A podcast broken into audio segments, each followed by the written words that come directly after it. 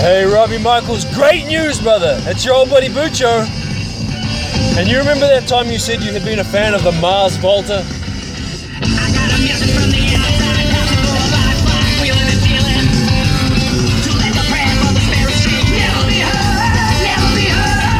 You recognize that voice? You recognize those vocals? That's your old mate Cedric from the Mars Volta. And you might recognize that spiky guitar style also. That's your old mate Omar from the Mars Volta. This is a band called Antemasque. A N T E M A S Q U E. Antemasque. And this came out in, I think, 2014.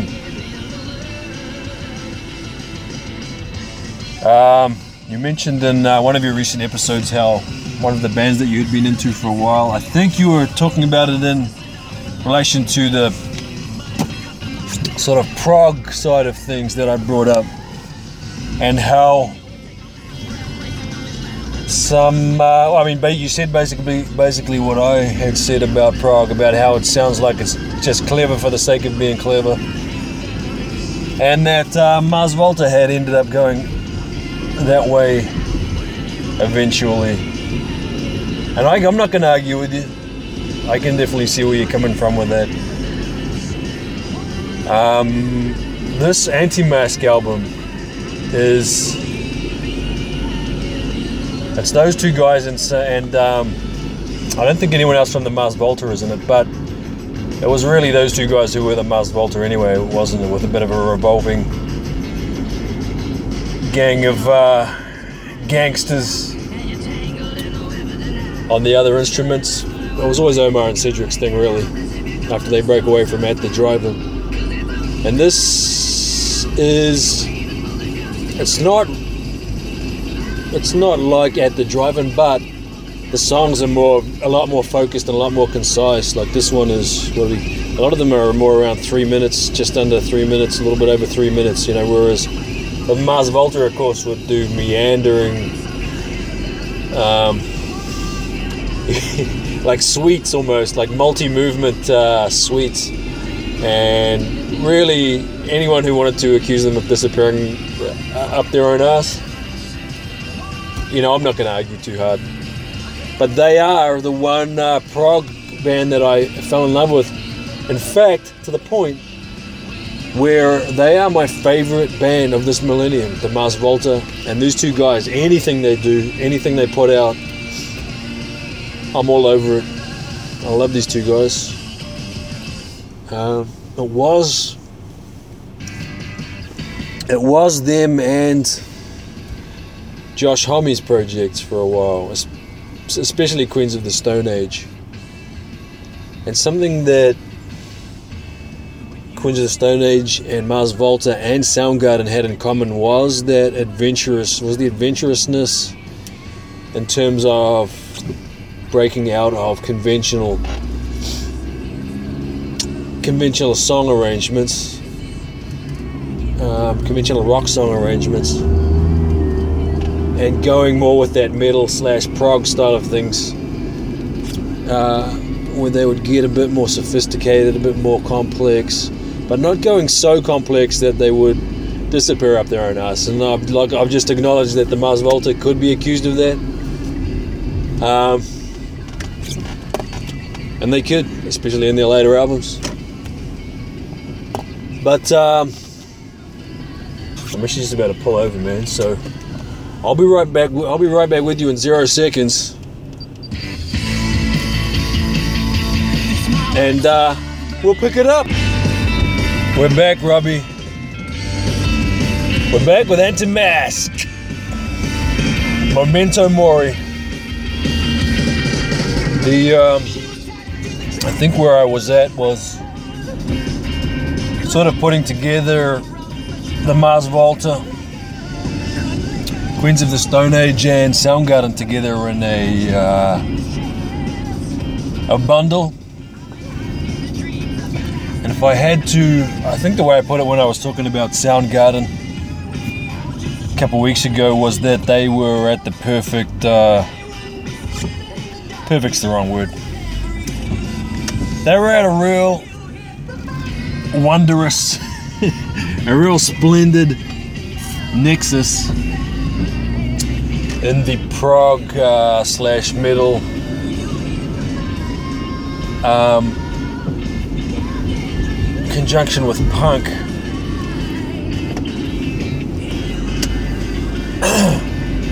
and uh, the other two bands, Queens of the Stone Age and Mars Volta. I mean, the Mars Volta almost.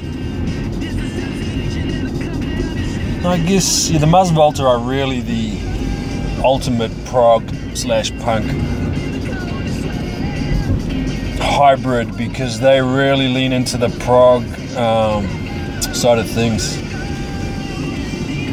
And but they have that spikiness, the spikiness of punk rock, that uh, sort of aggression.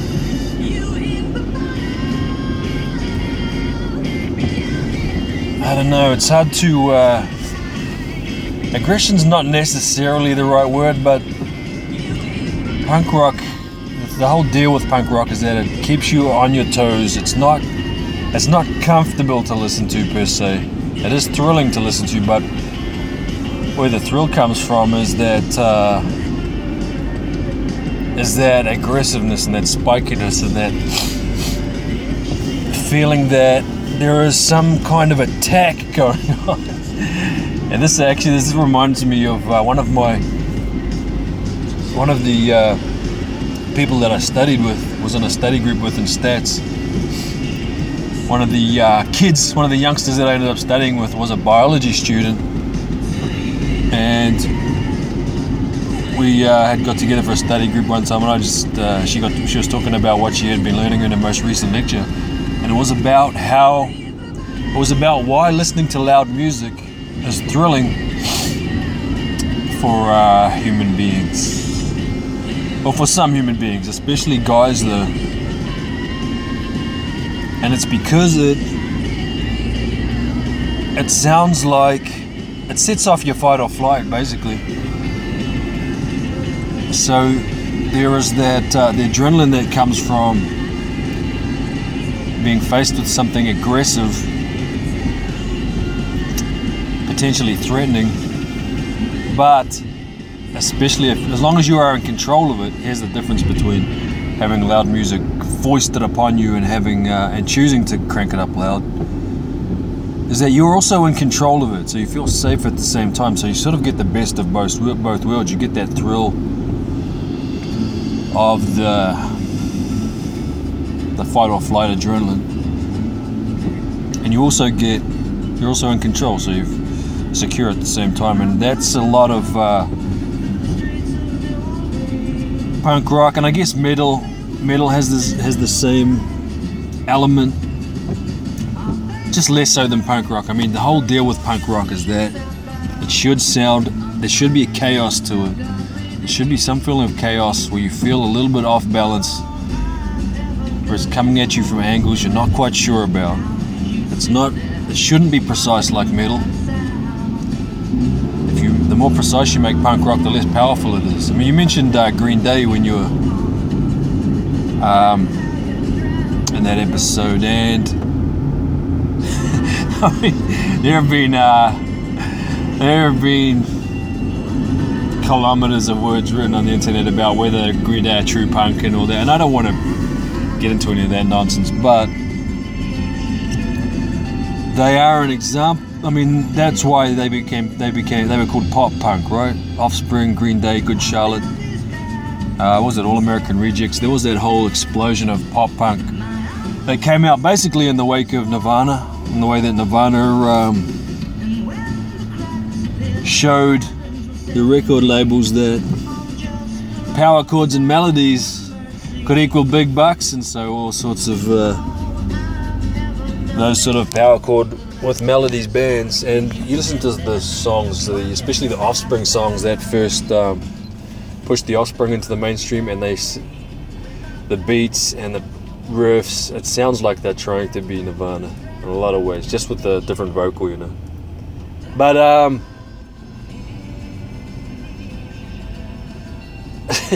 Blink One Eight Two. Blink One Eight Two is one that I actually like because they there is no pose with Blink One Eight Two, and they are almost a they're almost a comedy band, which uh, not not obviously not to the point that Tenacious D or Flight of the Conchords are, where it's where it's all about the comedy, or almost all about the comedy. Where the comedy is the driving force.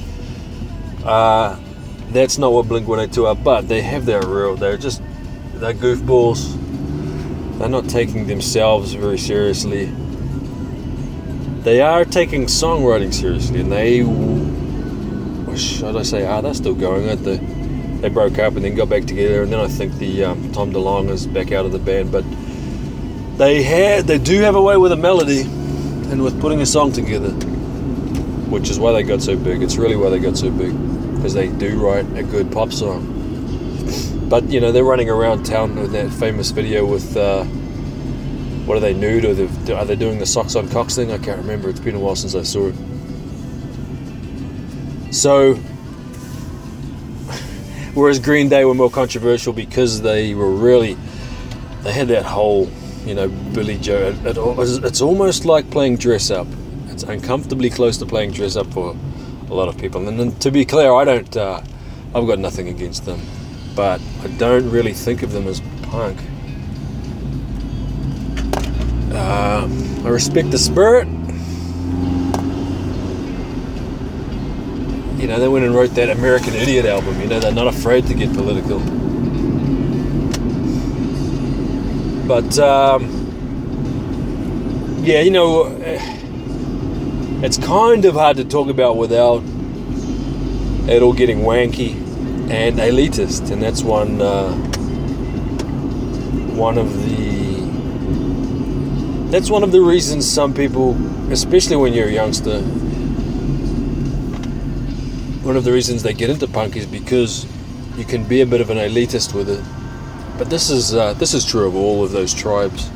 All of the tribes you might get into. Metal is the same when you're a teenage, especially a teenage boy, I shouldn't really genderize it. Girls do the same thing. We form little tribes and you form it based around shared interests.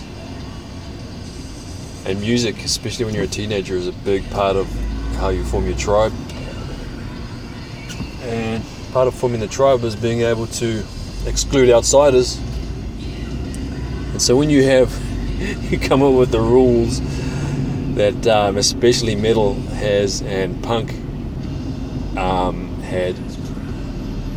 It's a real nice, it's a real nice way to be able to exclude people from being part of your tribe, and to uh, be able to tell yourself that you are better and you're more authentic. All of that stuff. And you know, accuse accuse bands like Green Day, for example, of being sellouts. You know, they're not real punk; they're sellouts. Fun times. I mean, this the same thing happened with grunge. Like the the original, uh, the sort of original four Seattle, uh, that came out in that Seattle, Seattle explosion. I mean, there it was Soundgarden, Nirvana, Pearl Jam, Alice in Chains, and Mudhoney was there too. Uh, maybe as a second tier thing, but there were these bands that exploded out of Seattle, and then along uh, sort of just behind them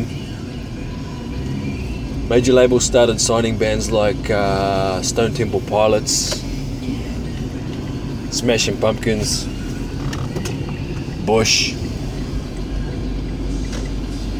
and uh, you know as a kid pumpkins i should not put in that category because pumpkins i regarded even though they were from chicago I had always thought of Pumpkins as being peers of, um, of you know, of uh, those four, the big four Seattle bands. And I used to, you mentioned uh, you were a fan of the Pumpkins back in the day, and I was too, man. We used to uh, play a couple of their songs. Uh, and I like Billy Style. I haven't listened to them for. I did have a go at listening to Siamese Dream again recently and Mayonaise I still still I really like, but that's an album that feels like it's too rooted in the '90s. I listen. I should listen to Mellon Collie again. and uh, adoring some of their later things. And I need to do the same again with uh, Radiohead because I was uh, big on the Bends. Real big on the Bends. And then I enjoyed OK Computer. And then I slowly fell off as they went through, like, uh, was it Idioteque and, and Rainbows? Which and it's interesting that you say you really got into them around that time. Um, which sort of makes me want to go back and listen to those albums because I had listened to all those albums as they came out, but I, they never grabbed me, so I never kept, never stuck with them.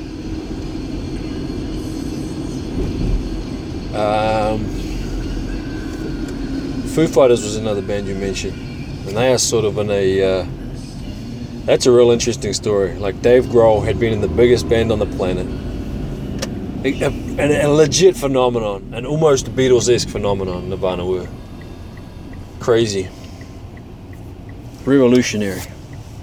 To go from being part of that, and then Foo Fighters obviously nowhere near as revolutionary as Nirvana were at the time.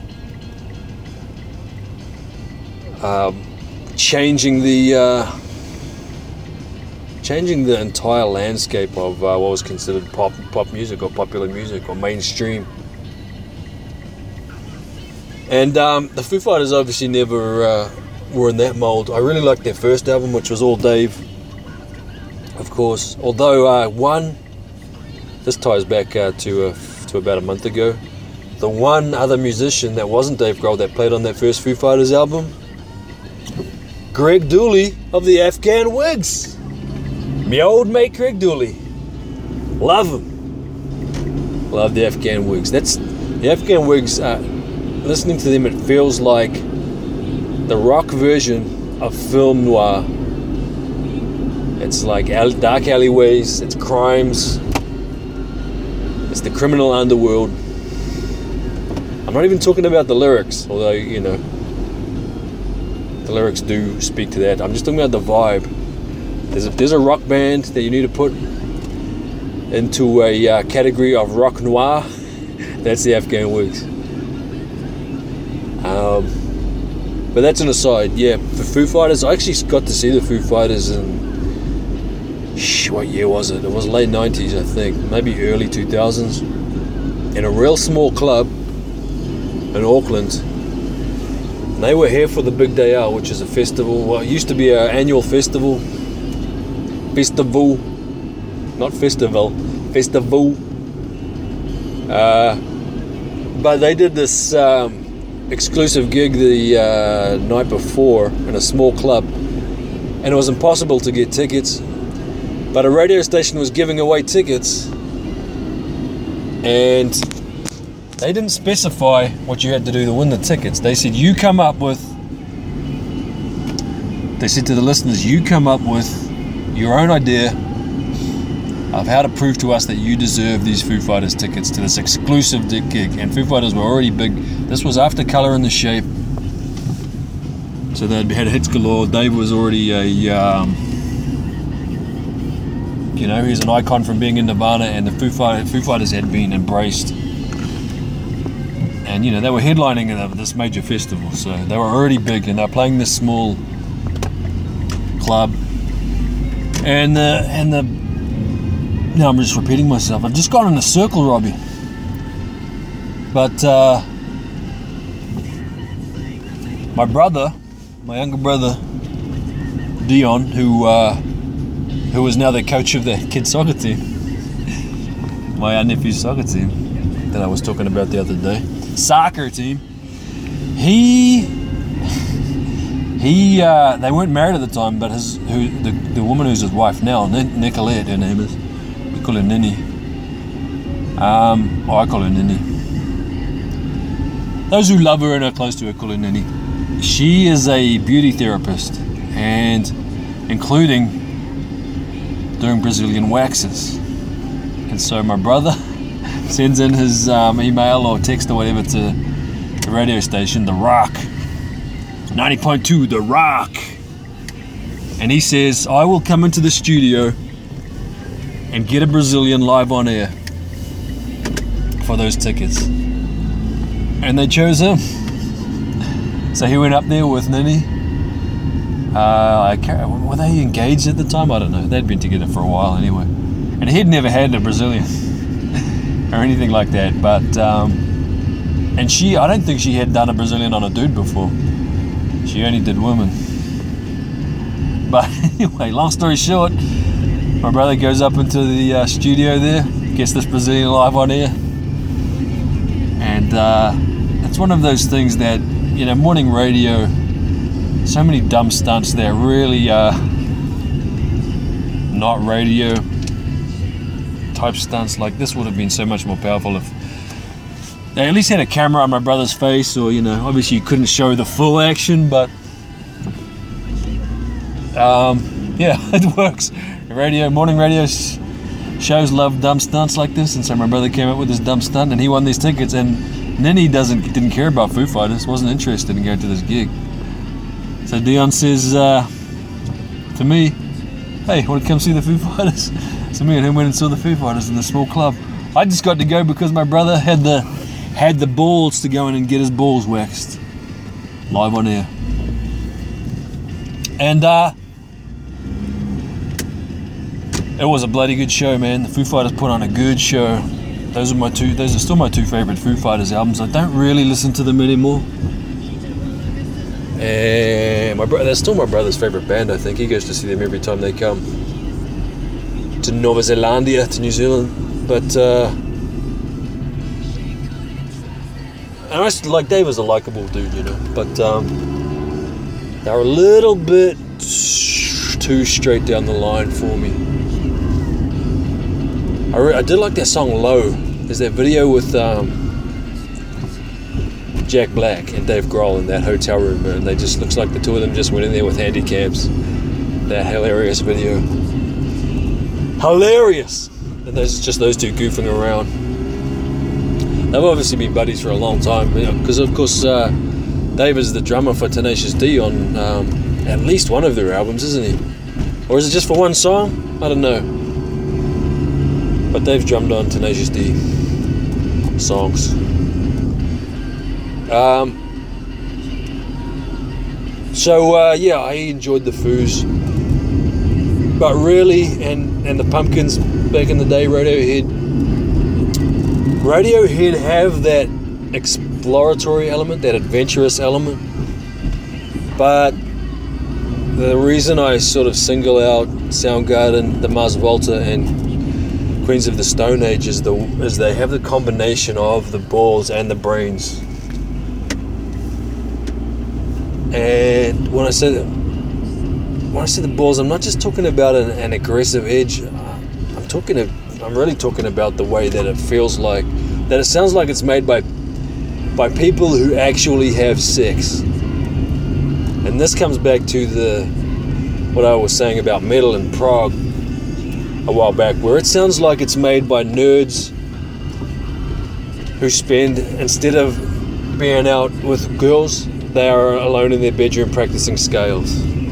That's what a lot of metal sounds like to me. And it's obviously super, super reductive and uh, disrespectful. Especially, I'm a, I'm a nerd. Why not? I got nothing against nerds. But what I want to listen to is music that it sounds like it's made by people who do have brains, but also get out there and get amongst it. So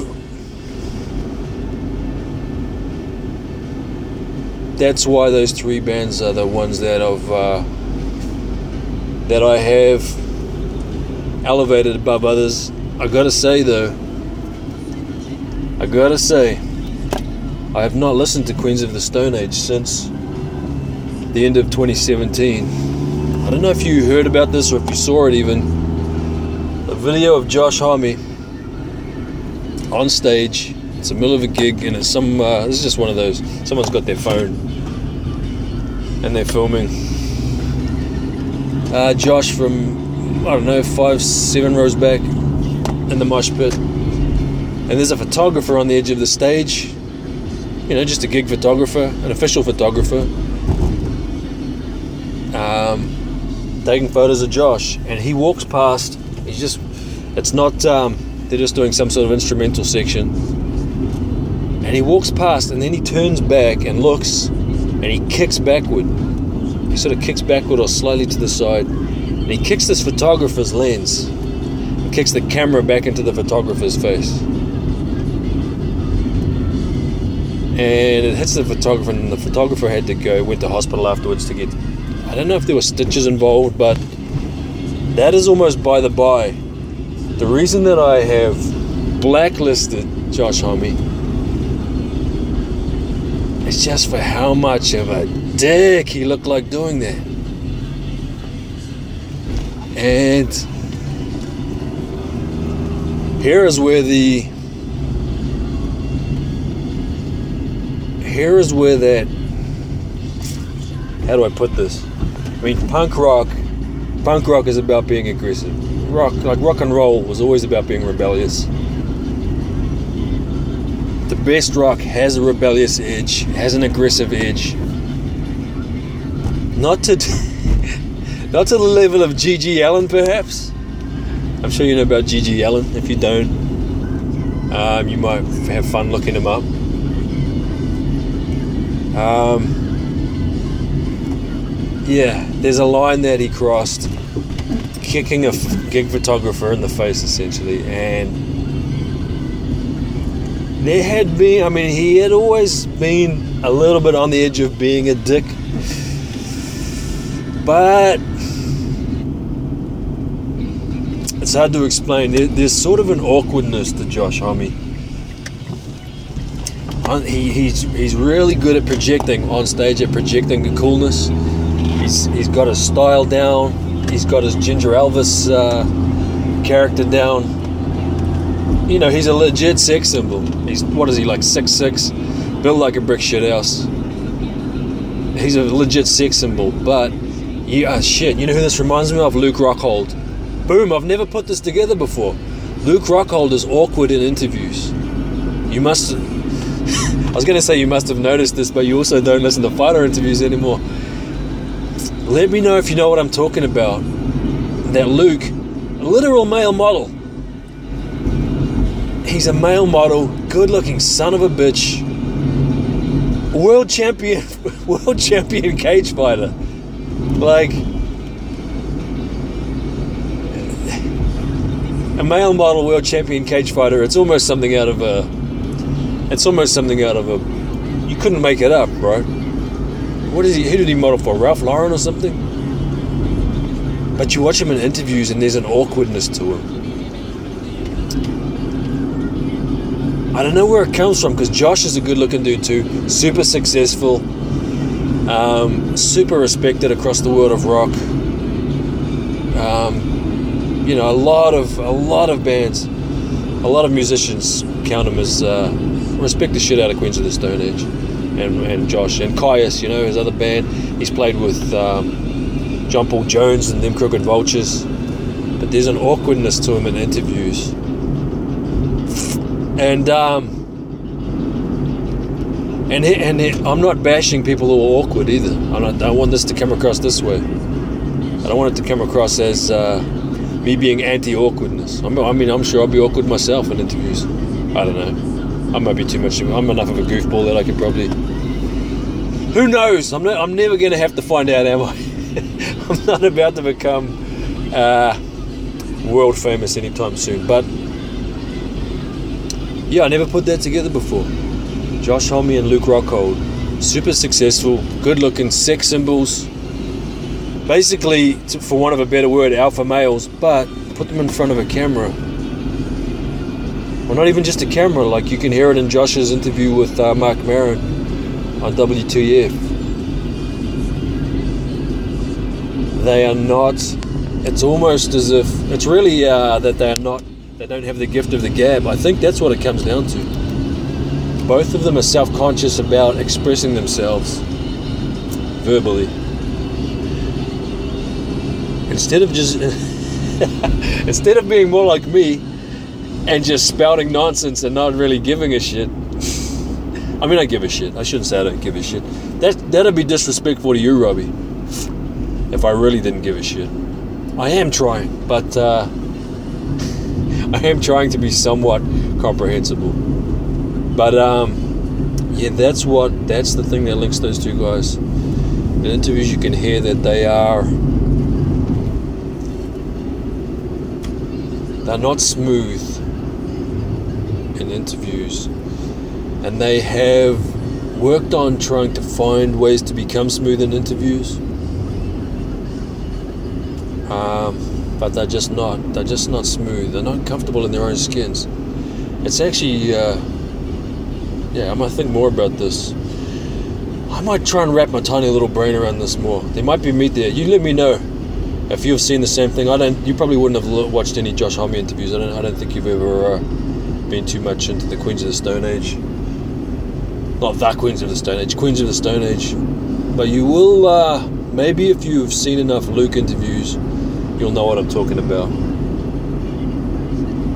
It's pretty interesting. And you, here's something else. Here's someone else I've noted. Of um, George Clooney. That might, which sounds weird because he's this suave, charismatic, coolest dude in Hollywood, right? Comfortable with goofing around in Coen Brothers films, comedies. But when you watch him on Letterman, or especially with a. This is not in all George Clooney interviews, but I would always notice it when he was on Letterman. Because Letterman was so effing clever and kind of the. I don't know how to put it. Think, uh, from what I remember, you're more of a Conan guy. Fuck it. You know what? Conan, he has a similar thing. There is like an awkwardness to him. He's obviously gotten real good at, real good at covering it up. It's a lot of, uh, I think, people who get into comedy get into it because they feel awkward and uncomfortable with uh, being verbal. Conan, a tall ginger. Josh Homme, a tall ginger. I don't usually use the word ginger, but I've never liked the word ginger, but I've just realized I've been using it just because it is a shorthand, because it carries with it something that you'll know what I'm talking about. My wife is a redhead, by the way. Ree's a redhead. And uh, redheads have always been my favorite girls. My favorite girls. What a way to put it. If I had a type, never really been into blondes, and I've always been super into redheads. And somehow, just by pure dumb luck, somehow, Ree has not worked out that she is way too good for me, way too good looking for me, way too good a person for me, and I'm still with her after. Here we are in our 13th year together, 14th year together, and knock on all the wood that uh, she never works out. And she's way too good for me. Anyway, back to uh, back to the point. Conan. There is a. He's never 100% comfortable. I hear it in his podcasts too there is like a nervous energy that comes with Conan. And it's part of what makes him makes him likable in a way. The fact that he's never 100% comfortable. The fact that he always feels like he's working real hard, like he's not really a natural. He's super funny. He's real funny, real entertaining, but he's not a natural. He's naturally funny, he's not naturally he's not natural at what am I trying to say here?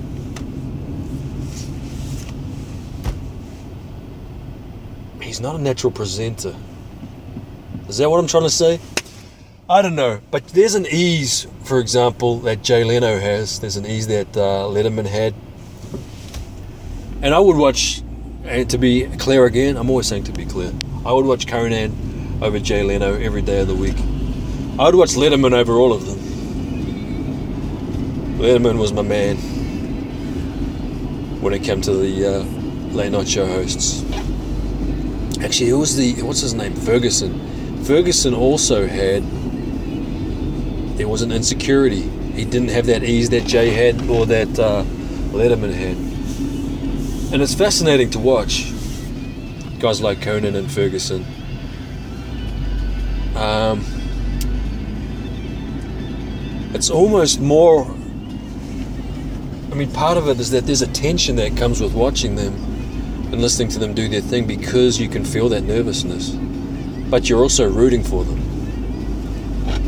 Especially Conan, he's a. I've always found him a real sympathetic um, person to watch. You know, you root for him, and of course he went through all that stuff with Jay. Well, not with Jay personally, but you know I'm talking about with the Tonight Show, and. Uh, and uh, it's a shame that it worked out the way it worked out, but he's doing alright. What is he? He's a multi-millionaire, super successful. We don't need to feel too bad for him, but you sort of do, right? Because his dream, that had been his dream since he was a kid, and they didn't really give him a fair shot. Uh, so I guess this there's not really a Rob Show topic request in this one, Robbie. But um, I guess just in general, if you feel like it, if you have any thoughts about the late night uh, hosts, holla at your boy. I wouldn't mind hearing them.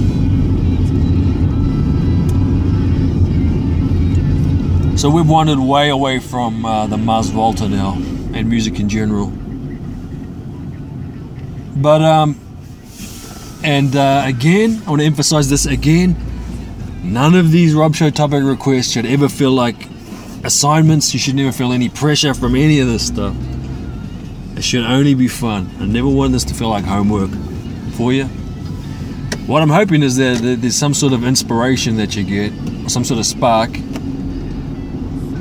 that um, sparks you off and uh, inspires you to talk about uh, any any of the any of these things that might uh, interest you or that you might have thoughts on. And so this is just another one of those things. Who uh, if I had to guess, Conan was your favorite, or is your favorite.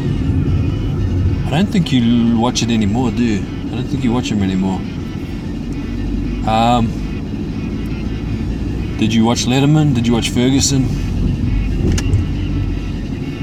I'm pretty sure you don't watch Fallon. The other Jimmy, Jimmy, uh, holy shit, why can't I think of his name? Kimmel. I've always liked Kimmel. I, he's not the most like he's not Letterman. He's obviously not Letterman. He's not uh, Conan level either. But he he's another one that is comfortable. Fallon seems, I don't watch a lot of Fallon. He seems fairly comfortable too. Mm, is he? Not he's not on the level of Kimmel. Like Kimmel, Letterman, and Leno all feel like they're at home. They they they when you're watching them, they feel like they're at home behind their desk. They never, they feel like they always will be comfortable, no matter what their guest says, no matter what happens, they'll be able to handle it. And uh, anyway, what are your thoughts on all of that stuff? If you have any, if you don't have any, if you don't give a shit about late night hosts, don't worry about it. Just drop this one. This, these are just suggestions, Robbie. There should never be any pressure for Octavius for his uh, for his requests. Maybe for him that you have you uh, that you should feel pressure and you should treat them like homework assignments. That's between you and Octavius, who I wish would do some of these recordings now that I've started doing them. And in fact, that's what I should do in the Rob Show topic request thread. I'll put a request for Octavius to do one of these recordings. I've got no idea if he has time or if he has the wish. it's me talking about you not feeling any pressure, and now I'm thinking I should put pressure on Octavius. What nonsense. What am I even talking about, Robbie? The good news is, you know what that beeping means? That means it's time to wrap this up. So we are just about home. So let's go out with the Mars Volta. Why not?